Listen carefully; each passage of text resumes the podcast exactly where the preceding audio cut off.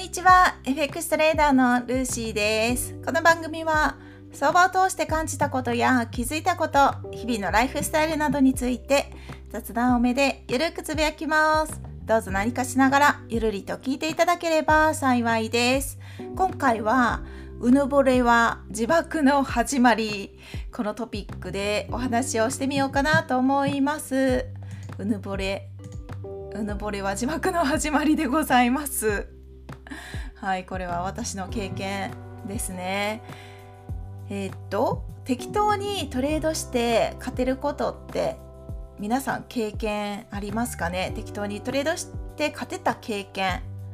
これは私もあるんです。そしてこの相場の世界では運よく大勝ちするっていうことはあるんですよね。うんあると思ってます。だけどここが結構罠というか勘違いしがち？実力とか正しいトレードで大きく勝てたんだってトレーダー自身が勘違いしてしまうことで今後危険が伴いますというのは自爆の始まりになってくるんですね。そうそう。本当にね相場って運よく大勝ちすることってあるんですよ。これを知っておくことは大事かなと思います。自分の検証したトレードルールに沿っての勝ちなのかもしくはそうじゃない勝ちなのかってそこの判断基準を明確にしておくことはとても大事です。ですね。で特に初心者の時にこういうことって起きがちかなと思うんです。ビギナーズラックっていう言葉があるように私もね経験したことがあるんですよ。たまたまだと思います、ま、過去のその時のチャートを見れば今でもエントリーするポイントではあるんですけどそこまで理解してエントリーしたかっていうとそうじゃない自分がいるんですね。だから再現はできませんでした。今ではあこうなってたからそれは加工するよねとかそこら辺の意味合いっていうのかな？チャートの値動きの傾向っていうのがその当時と今の自分と比べたら今の方が分かるから、まあ、言語化してエントリーもできたと思うしそうそう理由が分かるんですが当時はなぜ買ったかっていうのも分からない。そう。そこでたまたま買っちゃったっていうところが実力と勘違いしてしまったんですね。そんな感じで1回の結果で一喜一憂してしまう。それは非常に危険かなと思ってて1回の結果でそもそもその自分の実力とか正しいトレードだって判断するにはエビデンスが少なすぎる。もうこれは誰でも分かりますよね。だけどなんか FX 始めて利益獲得できたっていうことだけにフォーカスをしちゃってて嬉しいっていうそれだけ？本当それだけなんですよね。めちゃくちゃ未熟ですよね。今思えば恥ずかしいんですけどそうそう当時の自分はそんな感じだったんです、まあ、それじゃなくって同じこと同じトレードでエントリーをしてその繰り返して長期的にどうなったかっていうそこの結果を考察することがトレーダーとしての仕事はとても大事になってくるかなと思うんですね。で私の失敗談他にもいろいろあるんですけど連勝後何回かこうずっと連勝が続いてその後にドカンって損失を出した経験があります。しかもそれは1回だけじゃなくって何度も同じことをやったことがあるんですね。だから連勝の後にいやもういけるんじゃないみたいな。どんなどんなあのあのうぬぼれっていう感じですけどそこでロットを上げてですね。ロットを上げてすごいロットを上げてなかったとしてもそこでドカンとこう大きく、まあ、ドカンっていうほどじゃなかったとしても初め損失になるじゃないですか。そこからが問題ですよ。そこで損切りをすればいいよかったんですけどいや今までずっと連勝になってたしって思いがきっと心のどこかにあってなかなか損切りすることがもうできなくなってやっぱり損切りに躊躇してしまって結果ドカンになってしまった。ドカンと損失を出したっていう過去があります。今まで連勝でコツコツ積み上げてきたっていうそこのうんなんですかね。そこにしっかり時間をかけたっていうところがもったいなく感じて執着しちゃってたんでしょうね。だから損失を受け入れることが素直にできなかった。で結果ドカンと損失を出してたっていう過去があります。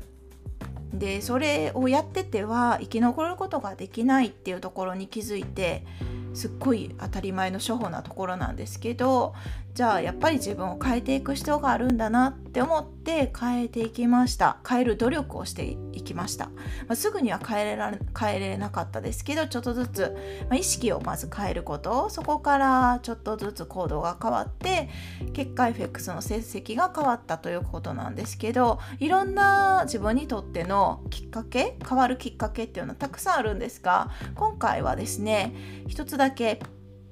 お話ししていこうと思うんですが短期目線だったのを長期目線に変えたっていうことは非常に良かったなって思うんですね。FX ですぐ収益を獲得したいって思いがどうしても強くって焦りの気持ちとも言い換えるかもしれないですねどうしてもなぜか本当になんで焦ってたんだろうって今思いますけど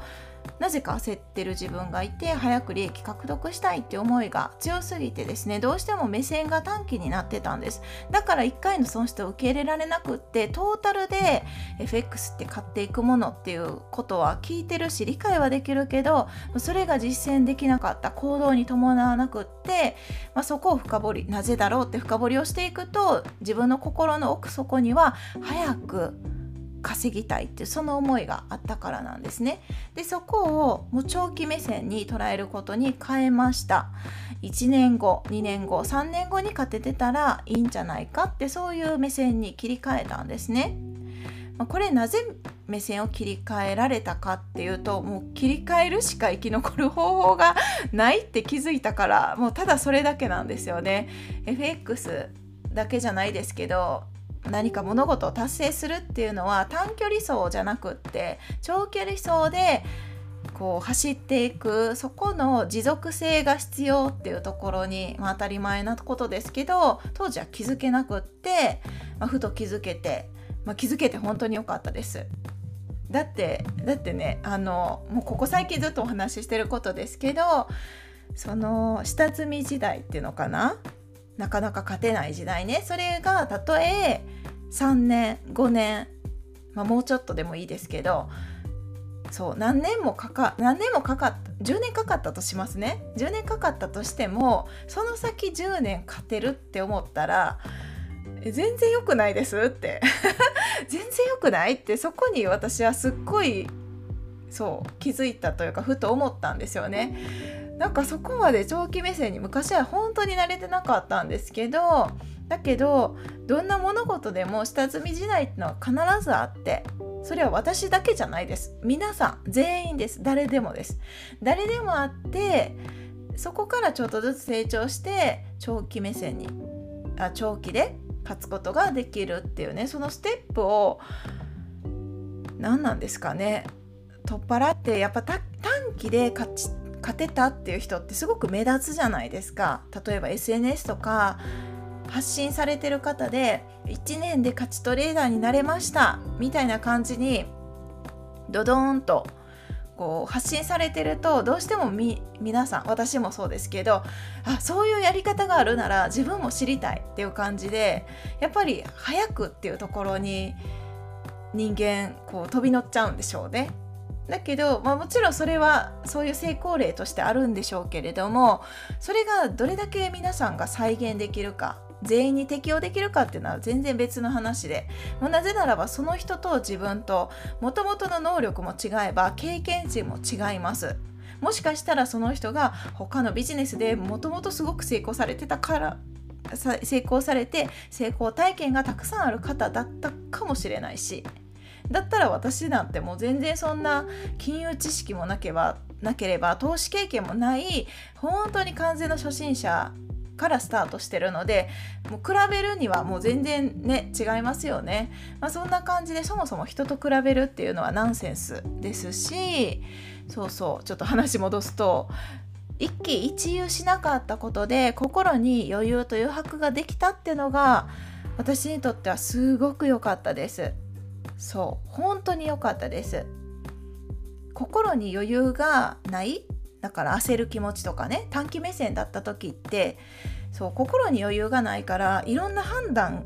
が冷静にできなかったんだろうなって今思えばそう思います。だから今大事にしてることはとにかく来年来年のことを考えながら来年再来年、まあ、何年後でもいいですけどその数年後の未来のことを考えながら今ですね何をやるべきかっていうところを取り組んでるっていうそんな感じなんですよね。未来を見据えて今何かをする。そんな感じかな。未来のことを考えてて考えることはするけど今何もアクションを起こしてない。ってなったら未来も間違いなくあの勝ちトレーダーにはなってないっていうのは誰でもわかると思うんですよね。だから行動自体は絶対必要なんですけど必要なんですけど、まあ、明日勝つために今日何かするっていうよりかは1年後2年後充実した自分のライフスタイルを送れるように今努力するっていう感じかな。本当にねこれ長期目線になれたのはめちゃくちゃ良かったなって思ってます。私なぜあれほど短期目線だったんだろうって当時の自分の気持ちがもうわからないんですけど。そうわからないんですけどなぜか一人で焦ってる。一人で焦って一人で自爆してたっていうね。そんな感じです。だから連勝後にドカンと損失を出してたうぬぼれは自爆の始まりっていうところなんですね。でこれはね私の捉え方なんですけど相場さんってとっても優しくって 優しくって今回のお話のように私のようにですね過去の私のように謙虚さを失ったトレーダーには必ず相場さんが勝つを入れてくれるそんな仕組みになってるようです。まあ、勝つっていうのはドカンと損失を出すとか、まあ、そういうことになってくるんですけどそうなんですよね。やはり謙虚さってとっても大事だなって思います。相場さんへの敬意を払っていくお金への敬意を払っていくそんな感じかな。普段の他の仕事だったら責任を持ってしっかり